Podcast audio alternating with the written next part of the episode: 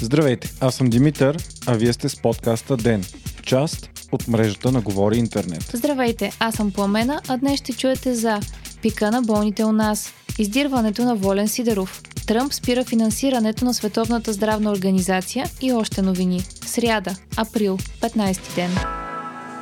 Голям брой нови болни от COVID-19 бяха установени у нас за последните 24 часа. Те са цели 40 души, което променя тенденцията от последните дни за намаляващ ръст. Днес след обед се очаква да бъдат обявени дори още повече нови случаи. Така, за момента заразените в България са 735 души, а 36 от тях са починали. Позитивното обаче е, че ръстът на излекувалите се също расте всеки ден и те вече са повече за денонощие, отколкото новозаразените. Общо 105 пациенти вече са оздравели от كورونا فيروسا Най-критични обаче ще бъдат дните до края на тази седмица, когато се натрупват 4 почивни дни заради Велик ден. Заради празника, ограниченията за пътуване и контрола на КПП-тата ще бъде дори още по-строг от сега. Вчера беше поставено и цяло населено място под пълна карантина. Става въпрос за Стразогорското село Паничерово, след като мъж с установен коронавирус избяга от болницата в Стара Загора и се пребра с такси в родното си село. В селото вече има 6 установени заразени. В него живеят 2000 души и всички те ще бъдат тествани. Междувременно, министърът на здравопазването Кирил Ананиев обяви, че държавата има 20 000 PCR теста за изследване на болни от COVID-19. Очакват се още пратки и предстои масово тестване на българското население.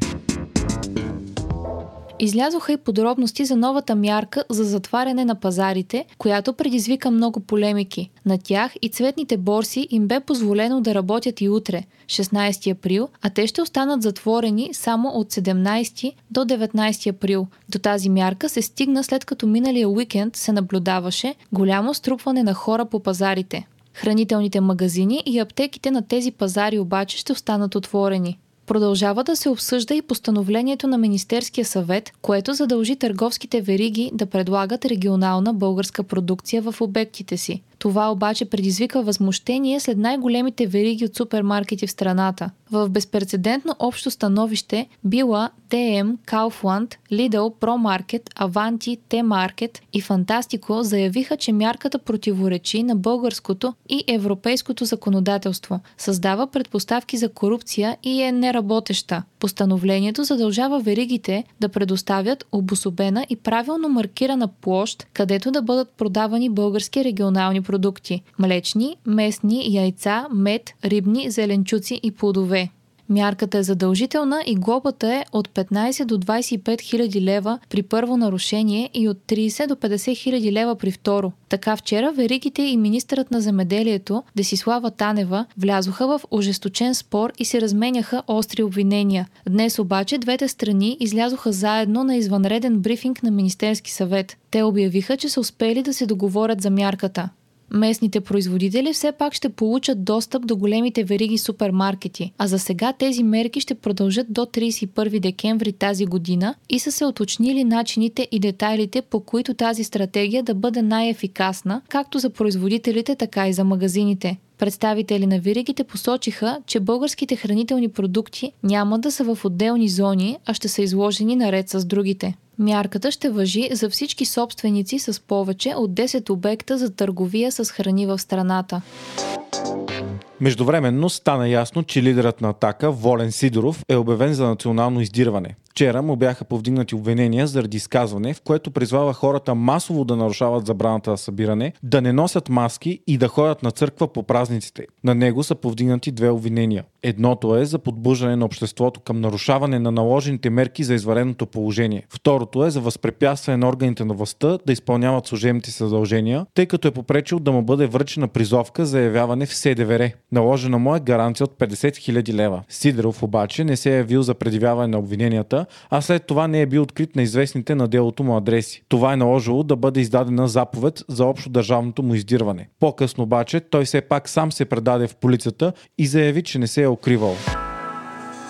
Заразените от COVID-19 по света вече са малко под 2 милиона души и по-късно днес символичното число със сигурност ще бъде надминато. Загиналите пък са 128 хиляди, но за сметка на това оздравелите вече са повече от 500 хиляди. Денят е белязан с решението на Доналд Тръмп, който заяви, че САЩ спира да финансира Световната здравна организация заради провала и при справяне с пандемията и прокитайските и позиции. САЩ дават 400 милиона долара годишно на организацията, което е 15% от целия бюджет. Днес и Пентагонът излезе с официална позиция, че според всички доказателства до сега, COVID-19 е с естествен происход. Това съвпадна и с нова научна публикация, която твърди, че вирусът може да е пренесен при хората от кучета, които са яли прилепи. Междувременно днес Европейската комисия представи Европейска пътна карта за прекратяване на карантината в страните от Съюза. Тя препоръчва поетапна отмяна на ограниченията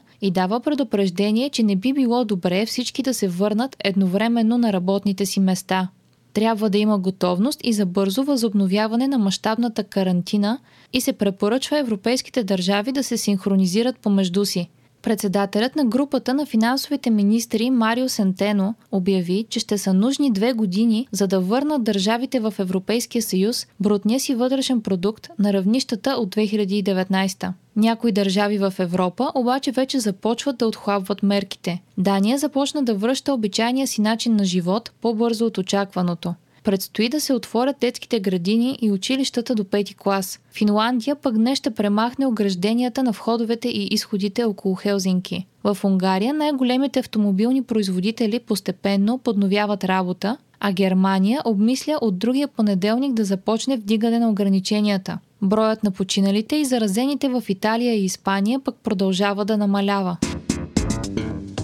Нов доклад в Харвард, публикуван в списание Science, дава лоши новини за хората, които очакват всичко скоро да свърши. Според него може да се наложи САЩ да изтърпят мерките за социална изолация до 2022 година. Тези мерки ще трябва да се отпускат, но после да се повтарят отново. Това ще стане, ако капацитетът на САЩ за грижи за пациенти в критично състояние не се увеличи драстично или през това време не стане налично сигурно лечение за COVID-19 или вакцина против него. Нещо, което се очаква в най-добрия случай да стане след поне една година. При всички случаи обаче наблюдението над COVID-19 трябва да продължи и мерките да не спират да се взимат дори при видима елиминация на заразата, тъй като вирусът може да продължи да циркулира дори през 2024 година. Изследователите от Харвард са направили компютърна симулация на текущата ситуация, която допуска, че коронавирусът ще стане сезонно заболяване, подобно на гриповете и настинките. Идеята е мерките да се спират и да се пускат, за да може постепенно населението да придобива колективен имунитет и да не се срива здравната система. Това обаче ще отнеме време. Не бива и обаче да се стои под карантина без почивка, защото това няма да доведе до развиване на имунитет и ще има пагубни економически, социални и образователни последици.